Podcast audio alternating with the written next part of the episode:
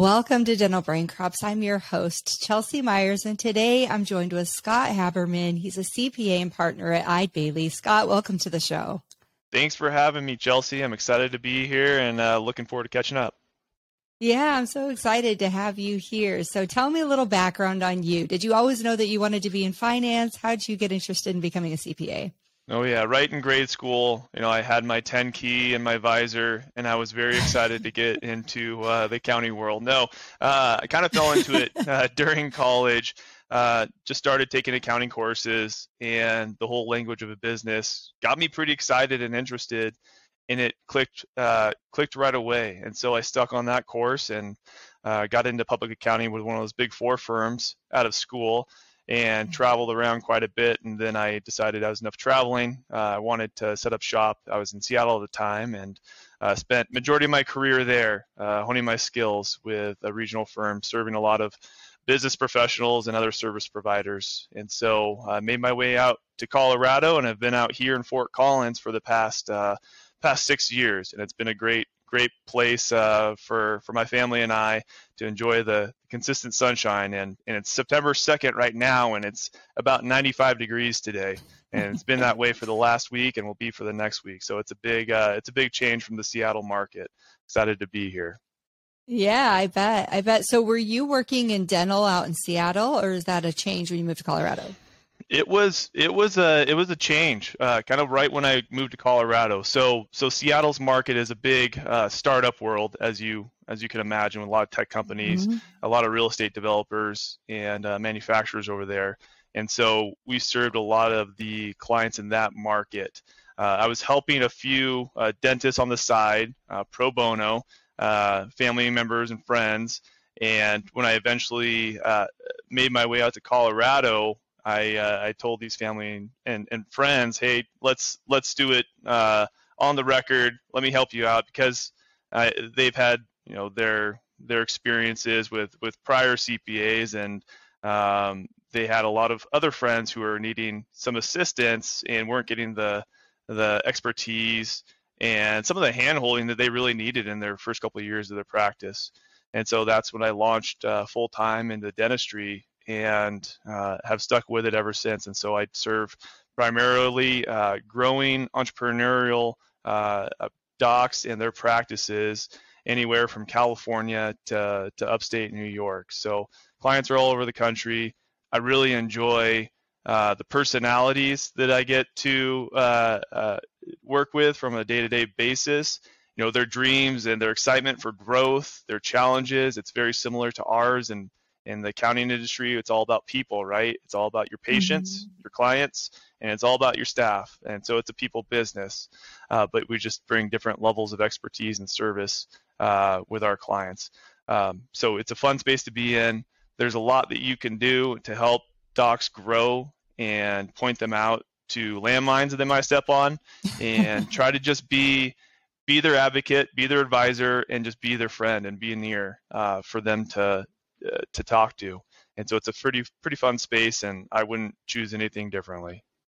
Yeah, I'm with you 100%. I love working with dentists and dental executives. It's it's a really fun industry to be in, but you're touching on some important things. So tell me a little bit more about that client journey. So presumably um, getting a CPA involved as soon as possible that that's a widely accepted idea, but what does that look like? And you mentioned landmines and um, opportunities to grow. So can we go both directions? Tell me a little bit about the landmines and things yeah. to avoid, and then I'd love to hear more about growing and how we approach that.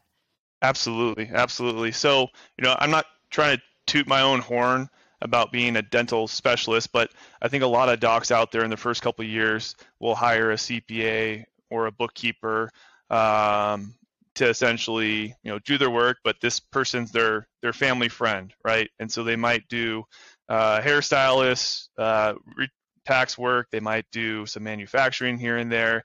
So, so what I've seen docs struggle with is, hey, my my accountant doesn't understand my business. Um, they're not helping me with the HHS provider relief funds or the employee retention credit, or they don't know about how research and development applies to my industry. Um, so I think that that's a big issue where there's a lot of opportunities that are missed in your first couple of years of running your business, and just having that person who you know isn't putting numbers in boxes. I, I hate putting numbers in boxes. I don't like doing mm-hmm. tax returns. It's part of the job, but I think the more exciting part is actually uh, guiding that business to be the point where they know that they're in a good spot, the best spot possible for tax purposes and for business purposes. Um, just knowing about profitability levels. Hey, how do I compare to my peer group? Um, am I overspending over here? Uh, so mm-hmm. those are the conversations that I like to have that I think can really change folks. You know, after you know after they've seen, okay, I've been being served by the CPA down the road, and it's not really working because I see there's some lost opportunities here. Um, and so those are the issues that I see. It's just the missed opportunities right off the bat, and they add up over time. So um, there's a lot of dental CPAs out there. There's some good good people in the marketplace. So you know if you're not working with somebody that does strictly dental, I'd really recommend considering it. Um, because I think there is uh, a lot of meat on the bone that is being left out there for for tax reasons and uh, just being able to guide you and become a better practice. Mm-hmm. Mm-hmm. Okay, so getting someone who's really knowledgeable in the space involved is important. And then let's say I've got I've got that. What does it look like? How does the relationship change as I go to grow from one to two to four practices? Mm-hmm. So as as docs, you know, you're not coming out of dental school learning how to read a financial statement, right? And so you, you come out with this great expertise on how to serve patients um, and how to take care of them, which is primary number one focus for a doc, right? Um, but as a business owner, you don't get the training on how to read your financials or how to, you know, have these discussions uh, with CPAs or with attorneys. Uh, you don't know the right questions to ask, and that's why you got to line up with someone who knows that business. And so, you know, having those financial statements from your you know accountant um, on a day-to-day basis, or what we'd like to do is get those monthly financials pretty close after month end. Is hey, let's take a look at your financials. Um, and it's not just okay revenue and expenses. It's really breaking them out and understanding. Hey, what are you spending on supplies? Is this comparable to market um, and your peer group? or where you want to go. What should it be? What can we do to lower that? Uh, what about labs? What about payroll? That's a big part of your overall spend for the month. Just really managing your overhead and getting that under control because I see that some docs have 70% overhead and they're just working their fingers off every day.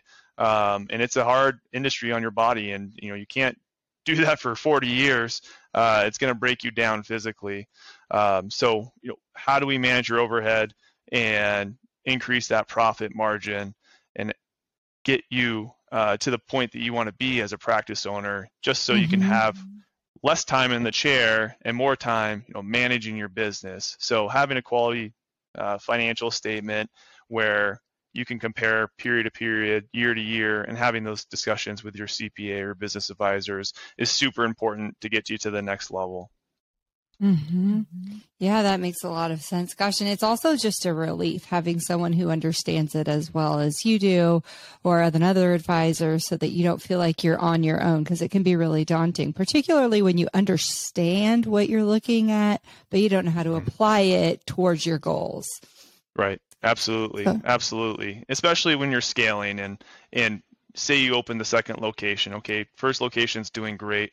We're going to open second location well, we got to see what that second location is doing. We know from the practice management software, hey, what are the collections? What are the services we're providing the second location?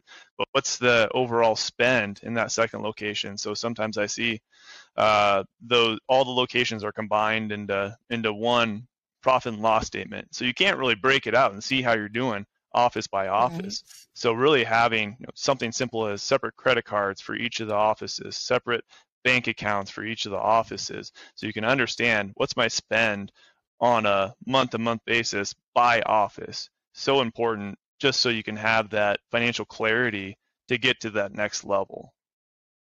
Yeah, and the peace of mind because you know when we were growing our practices you're right there is that there's that piece and then there's also the component of i'm only seeing from my lens but having someone like you who's seen you know hundreds of other operations and how they're doing it, um, you you may be able to foresee or understand things that I don't, just because this is my only experience doing it. So mm-hmm. I really love that aspect of it. Tell me, what are some of the um, you know, you and I beforehand were talking about taxes. What are some of the tax strategies that are relevant now in dental today that may not have been before?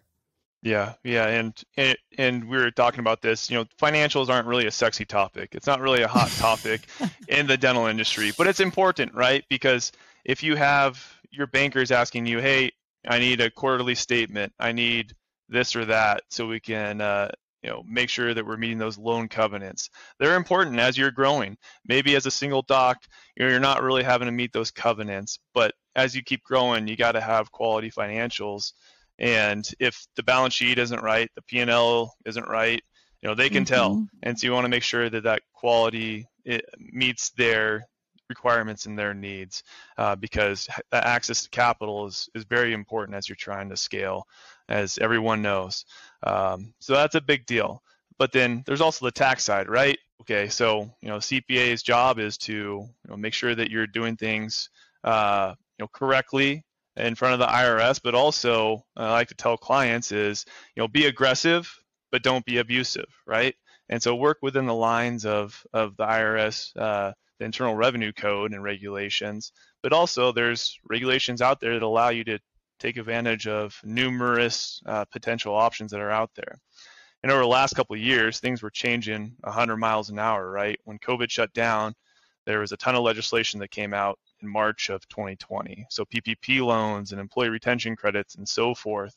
You know, that really accelerated the change. It was really affecting the industry where, you know, folks were probably riding off their home office in their car before, but uh, nothing really changed in the last you know 10 or, or 20 years in the dental industry and so now we had the ppp loans that came out so there's a ton of cash that was infusing our docs businesses and then also you know the hhs provided relief funds um, they kept on pumping more out in round two three four if you uh, mm-hmm. qualified and so you know how do you report those items correctly you know thankfully we're kind of past the ppp uh, revolving wheel of uh, of rule changes.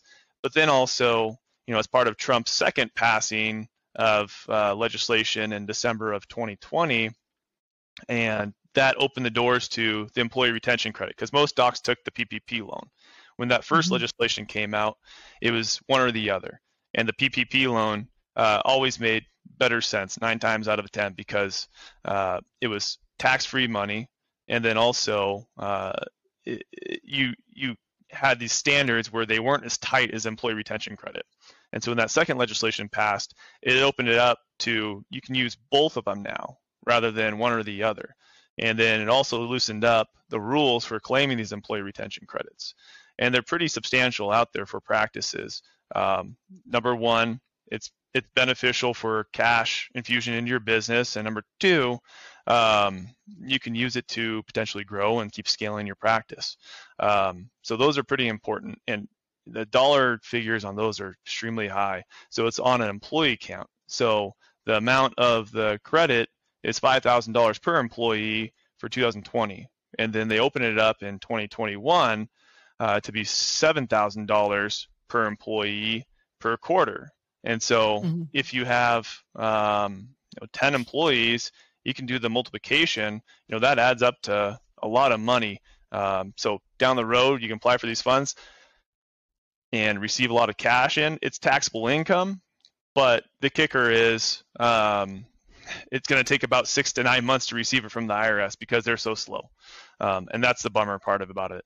So that's something that every doc out there should look into and there's a couple tests to get that money. It's either a revenue decrease test or there's some other you know, gray area where it's uh, you know essentially a government standard that are put into place during a certain time period that might have affected your production. You might be still making the same money, but you might have had to increase your office hours or say you had to you know keep your operatories open for 15 minutes between patients no one can go in there and so there's certain standards that states or counties would put in place that you could capture some of these credits. So, you know, have your payroll company or CPA look into this, you know, before you get too far into 2023, because I believe it expires in 2024. uh, to be able to go back and capture these credits. So that's a big deal that every doc out there should look into. Um, California, I think that they kind of got the short end of the stick because, from my understanding, working with our ERC team, um, the government had recommendations, but they never had requirements uh, for certain uh, shutdown rules. There could be counties out there that are more tight, but the ones that we looked into, uh, they they were pretty uh, pretty limited in their uh, requirements. So um, check with your advisor and, and ask about the ERC funds because it's a big deal and it's it's money on the table that you can apply for. Wow, that's wow, so interesting. I'd not heard of that. And I'm not yeah, sure that I would have. it's a yeah. yeah, it's it's a big I think it's pretty it's being talked about quite a bit in the last week. Um, so uh, for our larger practices, I think we got them um, you know seven hundred fifty thousand uh, dollars for uh, over the two years. You know, close to a million dollars for another five location practice, and so it's a it's a lot of money that's on the table. You know, after mm-hmm. taxes, mm-hmm. saying your thirty percent bracket, it's seven hundred thousand dollars, but still that's seven hundred thousand dollars you didn't have before from that a million dollar credit. So pretty big deal out there. Wow. So interesting. Okay, what else? Tell me more. So another item that's been pretty uh, pretty hot over the last couple of years is the research and development tax credit. And so that's been an item that's been around the tax code since I believe the 1980s. And it's mostly been captured by manufacturers and uh, tech startups where you know they're dealing with some kind of uncertainty in their process or the product that they're developing. And so over the last couple of years, we really looked into it, our research and development tax group, uh, to see if this applies to our dental practices because a lot of our dental practices have internal labs. At least some of those larger groups do. They have some internal labs, and they're uh, dealing with a lot of, say, night, uh, you know, the night guards, and then also implants and designing, you know, certain products within their house where there is some kind of uncertainty in the process and that mm-hmm. product. And so it's really a payroll uh, credit because most of the credit uh, is built off of the payroll that goes into developing that product. So all the doctor wages, assistant wages, and so forth. So if you have a uh, high amount of wages in your practice and you're developing, you know, certain procedure or uh, doing certain procedures in your practice um, and have a high enough count, it really makes sense to look into this tax credit. And it's a pretty big deal. Um, you know, most average practice, if they're doing about say two million of revenue, there might be a ten to twenty thousand dollar uh, income tax credit. It's not a deduction; it's a credit. And so if your mm-hmm. tax bill is a hundred thousand bucks at the end of the year, that knocks it down to eighty thousand dollars. So it's a pretty mm-hmm. it's a pretty big deal. Puts a dent in the the tax bill, and taxes are just another overhead item, you know, for a business owner, right? So you want to try to minimize that overhead item and keep cash in your practice or you know more in your pocket uh, personally, and that's the goal of us uh, advisors out there to try to to try to do as much as we can for our clients uh, so they understand they're in the best spot possible. Wow, thank you. That is such a that's such an informational. I feel like I just walked away with my own brand new education. yeah, look into yeah. these things. There's a yeah, lot really of areas out there for sure. Yeah. Uh huh. Uh, now switching gears just a little bit. So, um, a couple of my friends, Mark Costes and uh, Perrin Desportis, they're putting a a big thing together, and you're going to be there, right? Tell me more about that event. Yeah, so that's a it's a pretty a pretty cool event where you know there's two great minds, Perrin and and uh, and Mark are putting their heads together, and it's really directed towards uh, docs who are trying to scale from clinician to CEO. So how do you get to that point where you're you know you're in the chair, you know more more times than not, but how do you get to that point of scaling to become a you know group practice owner and really getting to the next level of where you want to go? And so there's going to be a ton of material you know, it's very tactical material. Uh, Perrin could probably talk about a lot more uh, eloquently than I. Uh, he's one of those East Coast guys, uh, and he's uh, he's he's doing some great things over there. But there's gonna be tactical items of, you know, from my standpoint, okay, financial statements. How do we get from here to there? Why are they valuable? Uh, what matters in the financial statements when you're going to seek capital? Um, you know, items like that, and then also you know tactical items of okay you're you're trying to scale you get to that point, uh, well, what do you do on the backside of it when you're selling down the road? So I think there's a lot out there. And then Mark is talking about, I think, a lot of the culture items within the practice. So he's, I think he's seen and done a lot there in the marketplace and, and has a lot of experience you know, coaching practices and facilitating conversations. So I think that it's just going to be a great, great content that's going to be shared uh, with a lot of speakers in a compact two two days. So it'll be a lot of fun. And it's out here in uh, Denver uh, in early October, so the first Thursday, Friday of October. It's a quick quick shot in the middle of the country. So if anybody is interested, um, they can go to uh, scaling from uh, clinician to CEO. Just Google that and and you'll find it, or or just shoot me an email or give me a call. We could talk more about it. Yeah, very good. So if they did want to get in touch with you or your firm, how do you want people to reach out? So my uh, line, my direct line is 970-999-8932. And then my email address is shaberman at iBailey. So S-H-A-B-E-R-M-A-N at iBailey, E-I-D-E-B-A I-L-L-Y dot com. So it's always a mouthful trying to uh, We'll put it in the show notes. Yeah. yeah, there you go. Sometimes there I gotta remember go. how to spell my last name in that long uh, 50, 50 letter line. So yeah, you're a, a numbers one. guy. It's okay. yeah, I'm a numbers guy. I don't get into those spelling details. right, right. Well, thank you so much, Scott. Is there anything else I haven't asked you that you want to make sure we touch on before we go? Uh, I think what you're doing out here is pretty cool. Getting a lot of good content out there that that that lives on the internet and folks can go back and and and listen and and try to get some value and some nuggets that they can take back and uh, try to share with you know their friends you know their their colleagues and and you know improve their quality of life improve their relationships um, so uh, i've had a good time following you for the last uh, last year or so um, and seeing some of your your your material that's posted out there and I think what you're doing is, is pretty neat in the industry and it's it's super important. We have the same challenges in in our office, you know, culture, conversations uh, with employees and just trying to build that that strong team internally.